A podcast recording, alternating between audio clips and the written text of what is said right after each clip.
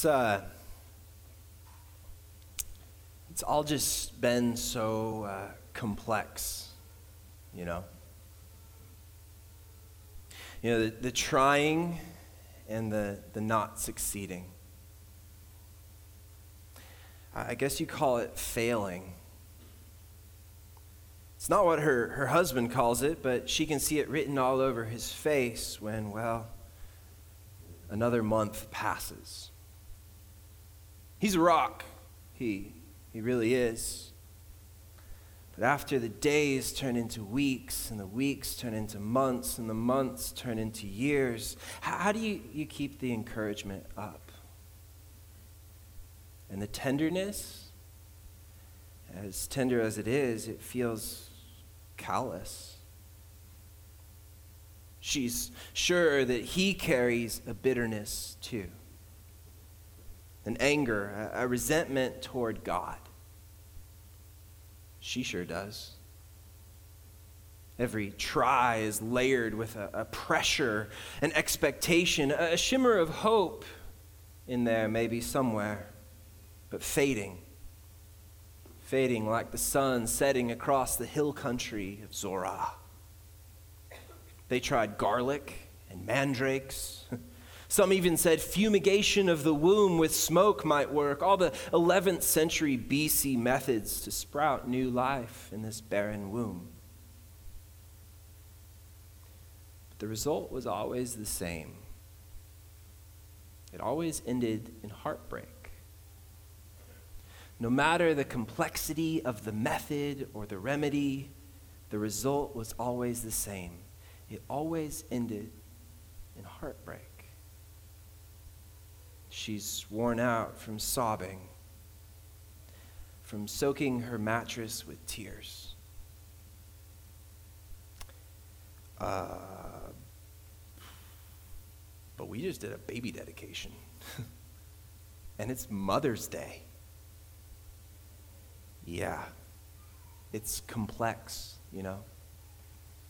It's complex, this life that we live, this world that we live in. And the tricky thing about complexity is that our lives and the world that we live in, it can become so complex that we almost get swallowed up in the complexity of it all.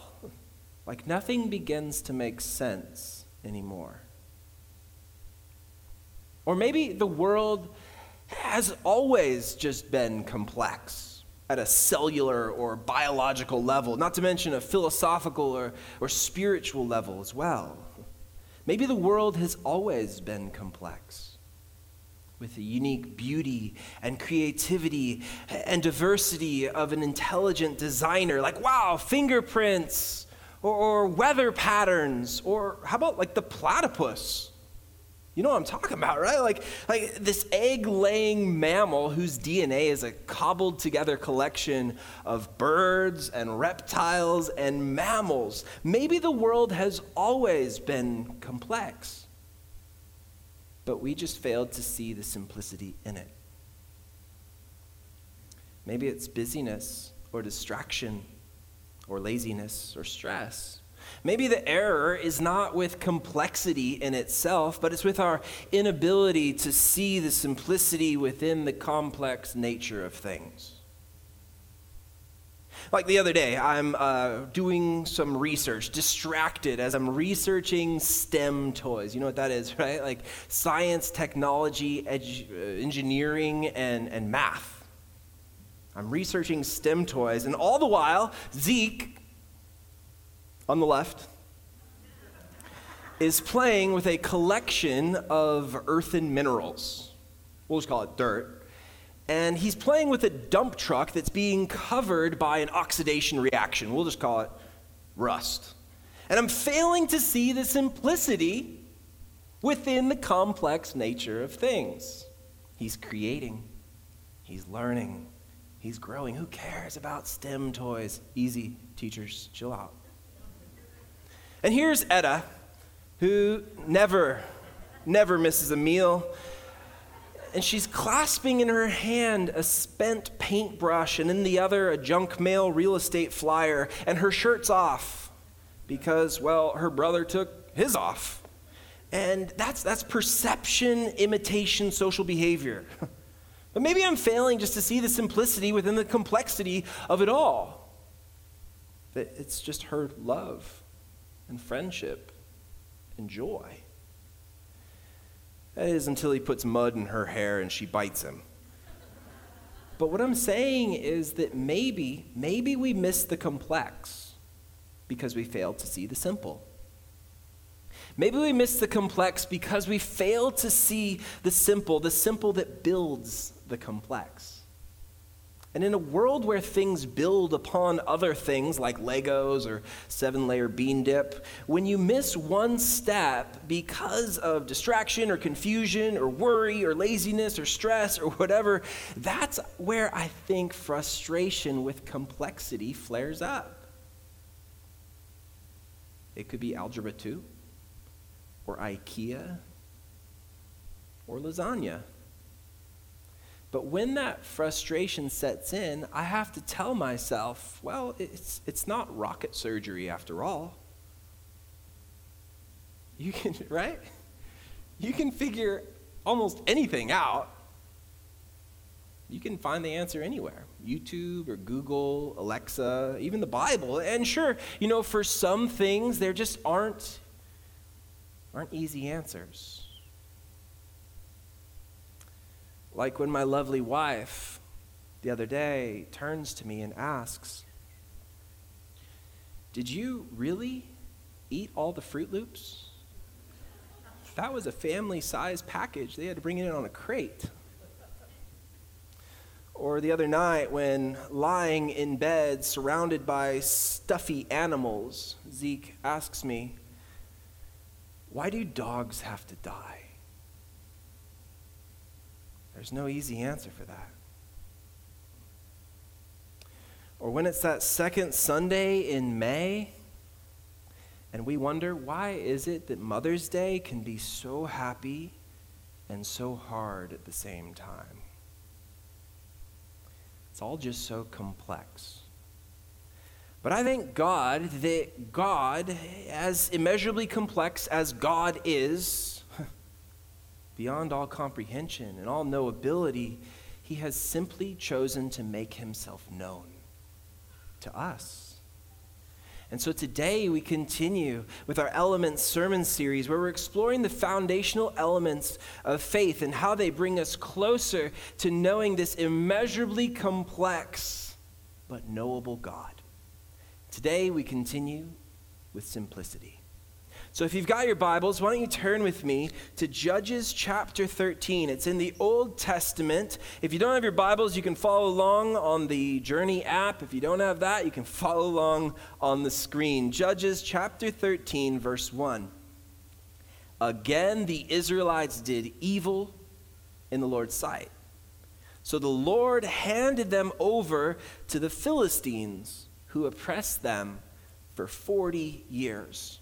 It's the Judges cycle, a pattern that we see over and over again in the book of Judges. It's simple, though, really. It's a time before the kingship when Israel was banded in a loose association of tribes called the Tribal Confederacy. It's after Moses and the wandering in the desert, after Joshua and the conquest of the land. They're in the promised land. The people have a homeland, but they have no king. Instead, they've got judges. Not like Judge Joe Brown or Judge Judy, but more like a, a, military figure, a deliverer or a rescuer, women and men that God raises up to save the Israelites from their enemies. This period of Judges, though, it's marked by an unfortunate cycle where the people were faithful and there would be a period of peace. But then they would compromise and indulge in sin, often, you know, the sin of idolatry you know, like they're obsessed with their iPhones, they're obsessed with the internet and Netflix and Twitter and all those things, right? And then they'd be oppressed as God would send a foreign oppressor to occupy a part of the land. But then when the people finally came to their senses, and the Hebrew word is shuv, they literally turn, they make a 180, they repent and turn back to God. Then they'd be delivered as God would raise up a judge who would deliver them from their enemies. And then it's back to being faithful in a new period of peace. So when it comes to our story in Judges 13, where are we at? Where are we at in this Judges cycle? Well, we're at the sucky part. Again, the Israelites did evil in the Lord's sight, so the Lord handed them over to the Philistines, who oppressed them for 40 years. Well, verse 2 says this In those days, a man named Manoah from the tribe of Dan lived in the town of Zorah. She, she's never, she, uh, his wife, who's never named, but rabbinic tradition calls her this mouthful of a name, Hazelelponi. She's briefly mentioned in 1 Chronicles chapter 4 verse 3, but never again. Well, that's who they think that she is, Manoah's wife. His wife, she was unable to become pregnant. And they had no children. Some translations say barren, others say infertile or unable to give birth. Pregnancy in the ancient Near East was a peculiar thing. It was often viewed like a farmer views a field, where a farmer plants a seed in a field. I'll let you do the math on that. But it was often understood that, well, like farms and stuff, some fields just don't produce a harvest. But you're smart and you realize that this is a male centered context, a male centered, dominated, patriarchal society. Maybe it's not an issue with the field, maybe it's an issue with the seed. Well, okay, okay. uh, you know, some seeds, they just don't sprout. They just don't germinate. I mean, perhaps the field is fine, but there are issues with the seed. Whatever the case, they are unable to become pregnant. And so maybe it means miscarriage after miscarriage. You know, the trying and the not succeeding. The result always the same, always ending in heartbreak, where she's worn out from sobbing, from soaking her mattress with tears. But verse 3 continues the angel of the Lord appeared to Manoah's wife, just like with Abraham and Isaac's on the altar, or, or with Moses and the burning bush, or with Balaam and the donkey, or, or with Gideon surrounded by enemies, or later on with Elijah and his depression, or in the New Testament with Joseph and his confusion about the paternity test or then later on with the apostles in jail, the angel of the Lord appeared to Manoah's wife and said, Even though you have been unable to have children, you will soon become pregnant and give birth to a son. Yeah, yeah, yeah, yeah. I heard it all before, you know, happily ever after, right? Just like with old Abe and Sarah, or, you know, with Rebecca and Rachel. Yeah, exactly, actually. The angel of the Lord tells her, verse 4 So be careful. You must not drink wine or any other alcoholic drink. Beer is probably a better translation. Nor eat any forbidden food. Oh, I mean, it's probably pretty smart during pregnancy, anyways. Like, it only took us till what, like the 1950s to figure out with the smoking and the drinking during pregnancy. Uh, but that's what was the generation called right now? Generation X? Or baby boomers, right? The results, right? Never mind. Anyways, uh, but like forbidden food. Like, what are we talking about? Sushi? Fried tarantulas? That's a delicacy in the Philippines. Or how about jellied moose nose? Sure, maybe, but I think this, like, uh, don't eat these forbidden foods, I think it's actually referring to the Levitical dietary laws. You know, no bacon, no camels, no shark, no eels, no escargot, no worms or chameleons, and definitely, definitely, definitely, especially after the last two years, no bats, please. So he gives her this strange diet plan, and he tells her in verse 5a, you will become pregnant and give birth to a son. He says it again, simply repeating the possibility into the impossibility of her world. And get this his hair must never be cut. Okay, sounds sort of random and hippie-ish. for he will be dedicated to God as a Nazarite from birth. Well, the Hebrew word we see translated here as Nazarite is Nazir, and it simply means to be separated or to be consecrated. A Nazarite is one who's especially dedicated or set apart for God's service. It's a law found early in the Old Testament in one of the first couple of books called Numbers and it's in chapter 6, and it says three things that a Nazarite is not supposed to do no sipping your wine with your charcuterie board, no chopping your locks, no touching a corpse. I'm good with that last one for sure. No wine, no haircuts, no dead body stuff. Strange, right? Well, even stranger is that this Nazarite vow is taken usually by an adult and it's only for a limited period of time. But here we see it's at birth and it's apparently for a lifetime. I mean, I don't think that's what we were doing with Wyatt up here. I could be wrong, but uh, that's what I thought. But I think this extra special dedication here from the womb, I think it shows something especially special that God is about to do. Even more so, it's going to happen in a family that is marred by infertility. God is bringing possibility into the impossibility of their world. Spoiler alert, that's what God always seems to be up to, right? Verse 5b he, their miracle baby, will begin to rescue Israel from the Philistines, their oppressors. I mean, man, this is amazing to her. This is earth shattering. This is literally unbelievable news. Future diapers to change. Think about it scrapes and cuts to kiss and seal with a band aid. Future artwork to stick to the fridge you know, the kind that comes home with a concerned message from the teacher. Like so. When I grow up, I want to be like mommy.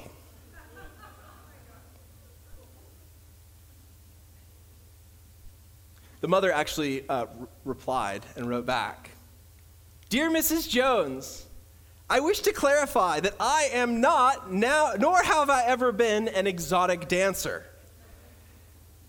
I work at Home Depot. And I told my daughter how hectic it was last week before the blizzard hit. I told her we sold every single shovel we had, and then I found one more in the back room, and several people started fighting over who would get it. Her picture doesn't show me dancing around a pole. It's supposed to depict me selling the last snow shovel we had at Home Depot. From now on, I'll remember to check her homework more thoroughly before she turns it in. But that's parenting, I guess. What a world awaits Hazelelponi. She simply listens to this good news, simply listens and believes. And it says, verse 6 The woman ran and told her husband, A man of God appeared to me. He looked like one of God's angels, terrifying to see. I didn't ask where he was from, and he didn't tell me his name. So, totally sounds legit, right? But he told me, You will become pregnant and give birth to a son. You must not drink wine or any other alcoholic drink, nor eat any forbidden food, for your son will be dedicated to God as a Nazarite from the moment of his birth until the day of his death. Okay, crazy. Let me get this straight. Some scary looking dude who you don't know his name and you don't know where he's from he offers you this fortune cookie promise out of nowhere, and he's promising you exactly, I'm assuming, your greatest dream. Funny how she doesn't mention the whole not cutting the hair thing. But then she adds this whole from the moment of his birth until the day of his death line. Manoah must have been like, okay, babe, honey, boo boo bear, Pookie, whatever you call your wife or significant other. How much money do we have to shell out? You know, and then how many people selling under you before we actually turn a profit? Like any savvy human being might, Manoah seeks some more information. And so he simply prays. Perhaps he could have, though, consulted the BC version of Google or, you know, Facebook stalked this man of God, angel of the Lord character. But how do you, how do you even search for that? Uh, like, scary looking dude, uh, preaches sobriety, uh, anti sushi, probably. Or, or, maybe, maybe he could have chalked up a, a Craigslist misconnections post Remember those? You know, the place where dudes write stuff like, I saw you at Blockbuster. You reached for the Titanic VHS. And I surmise that you're the type of girl who would share the raft and never let go. Well, he could have said, he could have said, Wife saw weirdo looking dude with a multi level marketing scheme. Hit me back if that's you. Well, I guess for some of you, Craigslist is just outdated. Maybe the modern version is like Moms of Camarillo. Can I get an amen? I've been like knocking at the door for years now trying to get in, but nope. Well, if he were allowed to join the 7,000 plus members of Moms of Camarillo, he could have asked, Yo, ladies, wife saw crazy looking dudes selling snake oil. Anyone else get the same memo? Manoah could have asked around, but the text simply says, Then Manoah prayed. Then Manoah prayed to the Lord, saying, Lord, please let the man of God come back to us again and give us more instructions about this son who is to be born. God answered Manoah's prayer. Boom. Simple. And the angel of God appeared once again to his wife as, she, whoa, once again appeared to his wife as she was sitting in the field. But her husband, Manoah, was not with her. Ah, what? He prays, God answers, and the angel messenger here goes back to the woman. Well, that's not what we were expecting, right? Uh, totally reverses the expectations of a male centered society. So she quickly ran and told her husband, The man who appeared to me the other day is here again. So Manoah ran back with his wife and asked, are you the man who spoke to my wife the other day? Yes, he replied, I am. So Manoah asked him, When your words come true, whoa, when your words come true. That sounds like faith in my ears. What kind of rules should govern the boy's life and work? The angel Lord replied, Be sure your wife follows the instructions I gave her. She must not eat grapes or raisins. Okay, didn't hear that part. Good to know. Don't drink wine or any other alcoholic drink or eat any forbidden fruit. Okay, more for me. Then Manoah said to the angel Lord, Please stay here until we can prepare a young goat. I like the old translations, they say kid. Uh, right? We can prepare a young kid for you to eat. I will stay, the angel of the Lord replied, but I will not eat anything. However, you may prepare a burnt offering as a sacrifice to the Lord. Manoah didn't realize it was an angel of the Lord.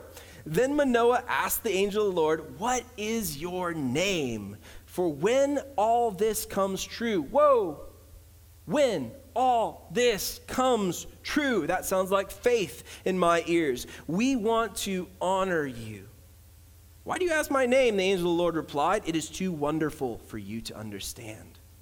Then Manoah took a young goat and a grain offering and offered it on a rock as a sacrifice to the Lord. They're about to have a barbecue. And as Manoah and his wife watched, the Lord did an amazing thing as the flames from the altar shot up toward the sky. So we got some pyrotechnics going on here. The angel of the Lord ascended in the fire. When Manoah and his wife saw this, they fell with their faces to the ground. The angel did not appear again to Manoah and his wife. Manoah finally realized it was the angel of the Lord. Yeah, it took you long enough. And he said to his wife, We will certainly die, for we have seen God. But his wife said, You're tripping, bro. If the Lord were going to kill us, he wouldn't have accepted our burnt offering and our grain offering. He wouldn't have given us or appeared to us and told us about this wonderful thing and done these miracles. When her son was born, she named him Samson. Hmm. I Heard that name before. And the Lord blessed him as he grew up. And the Spirit of the Lord began to stir him while he lived in Mahaneh Dan, which is located between the towns of Zorah and Eshtaol. So let's recap. Hazelelponi and Manoah experienced the heartbreak and inability to get pregnant, inability to bring new life into the world, to hold that tiny baby in their arms when suddenly God brings possibility into the impossibility of their world. And what do they do? They live out a simple faith. Simple belief and trust in God, in the impossible, not just for the sake of wishful thinking or baseless hopes, but because God said so. And all the simple faith is lived out in the environment of evil and oppression. Simple faith, it's all they have. It's what they have. And yet their story is simply just beginning.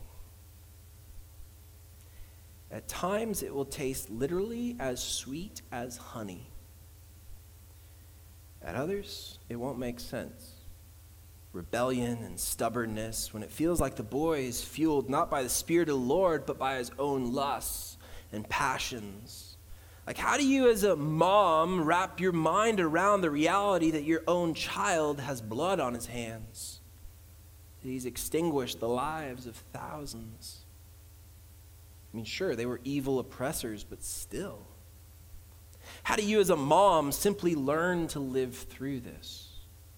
Her son's broken marriage, and then the murder of his wife and father in law when her son is betrayed by his own people and handed over to enemies, or when her boy is duped and imprisoned and his eyes gouged out. And then at the end, when his body is pulled out from the rubble and the wreckage, wrapped in a sheet, why does it say his brothers and his father's entire household traveled down, carried him back up, and buried him between Zorah and Eshtaol in the tomb of his father Manoah? Was she too broken to go? Too weak? Was she dead and gone like her husband? Was her heart too broken that it finally gave out? That it was all too much? I don't know.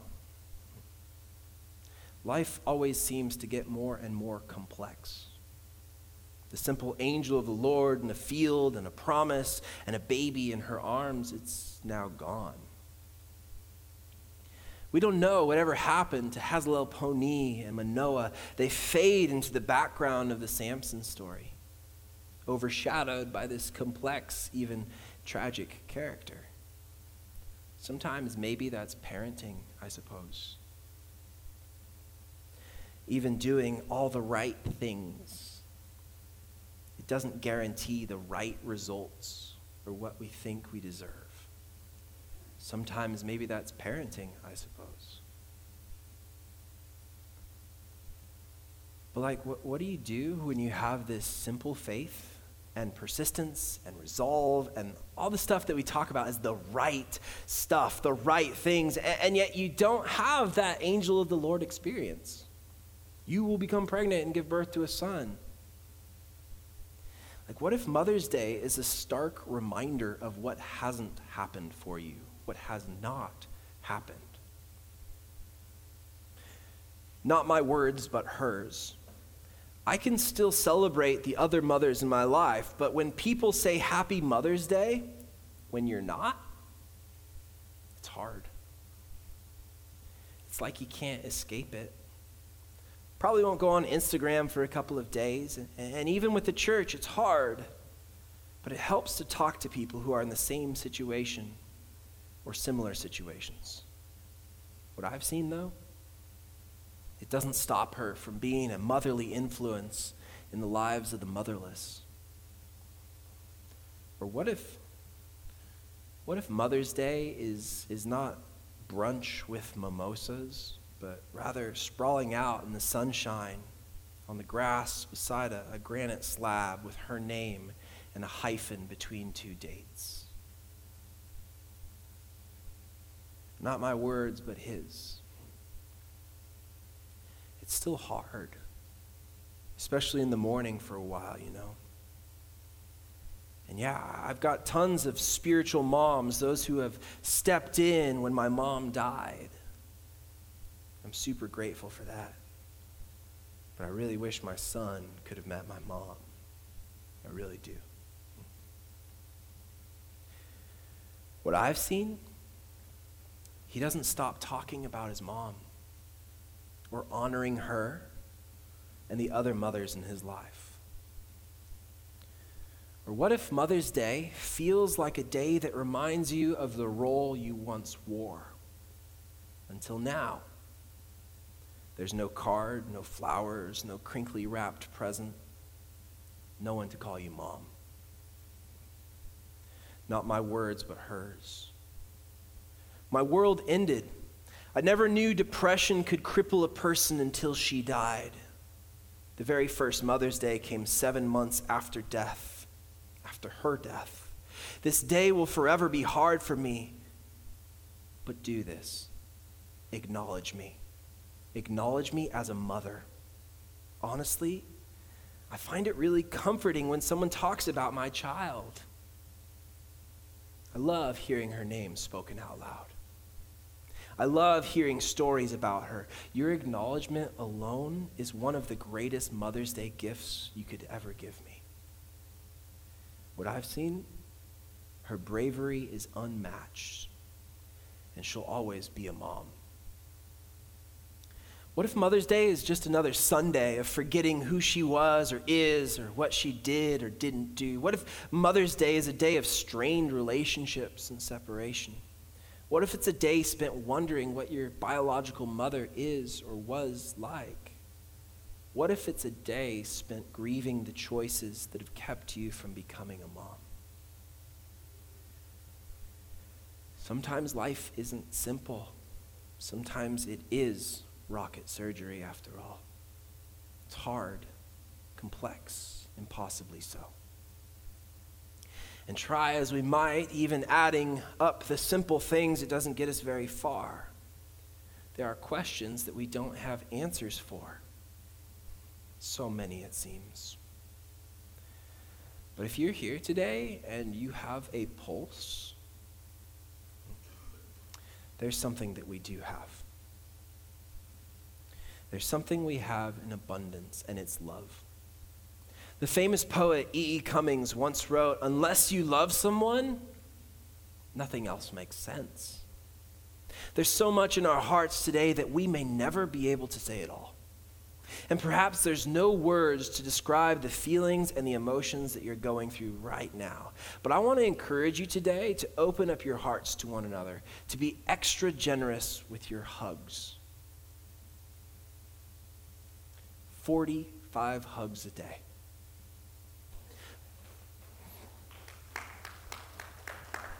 Forty-five hugs a day, that's what her mom heard the hospital staff say.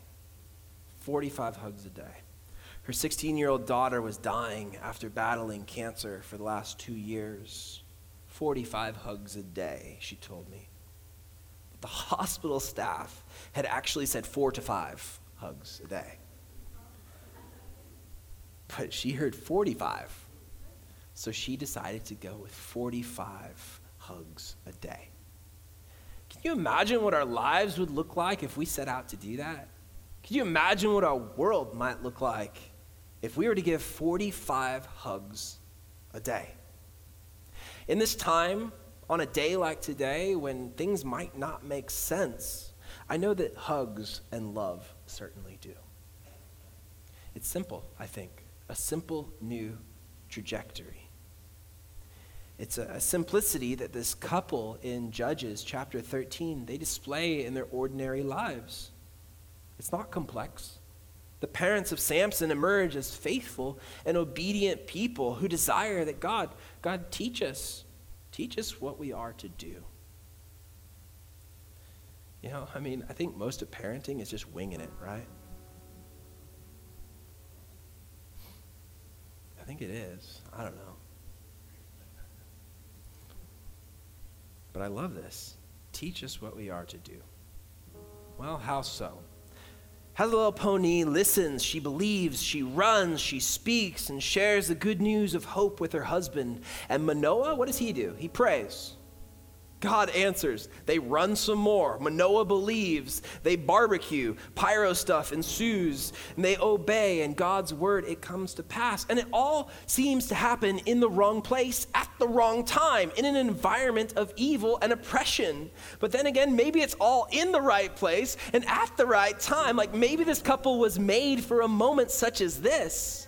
And maybe in your life, you're made for such a moment as this.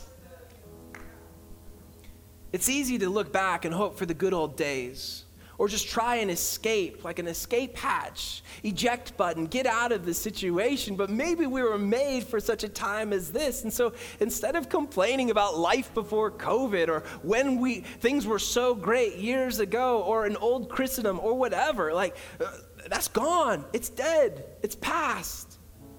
And the past is amazing. We can learn so much from it. But if we're, I mean, there's a, a, a saying in, uh, in recovery where if you've got one foot in the past and one foot in the future, you're missing out on today.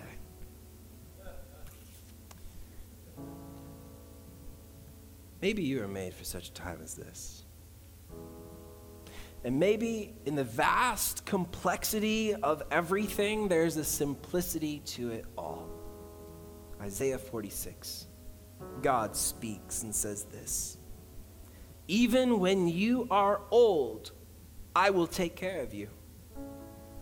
Even when you have gray hair, I will carry you with or without your L'Oreal Paris chestnut brown. You look great. I made you and I will support you. I will carry you and rescue you. And maybe you need to hear that today. Maybe you need to hear that one more time. Even when you are old, I will take care of you. Even when you have gray hair I will, or no hair, I will carry you. I made you, and I will support you. I will carry you and rescue you.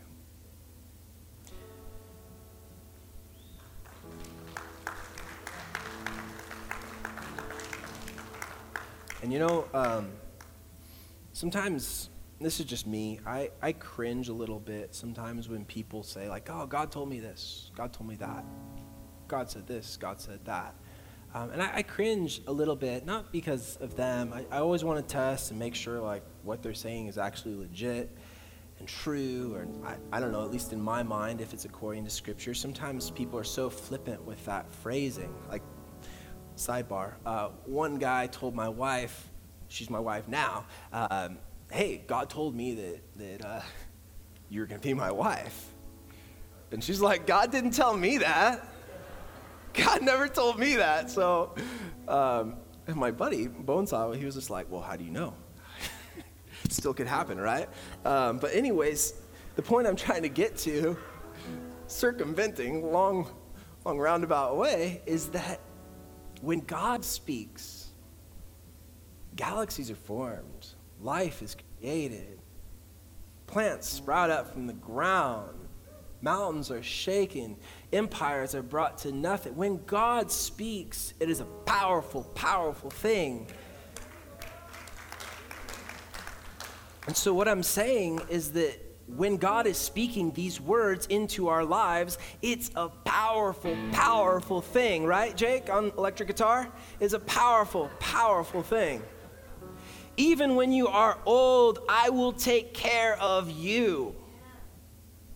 Even when you have gray hair, no hair, dyed hair, I will carry you. Made you. I will support you. I will carry you and rescue you.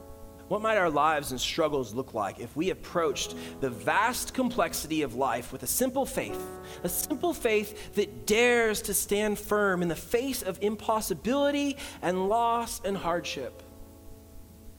What might our friends and family and coworkers and classmates think if we dared to live out of faith that says, you know what? Despite everything, I'm going to trust. And I mean really trust. This God who supports and makes and carries and saves. It's simple, isn't it? Even when it's all just been so complex.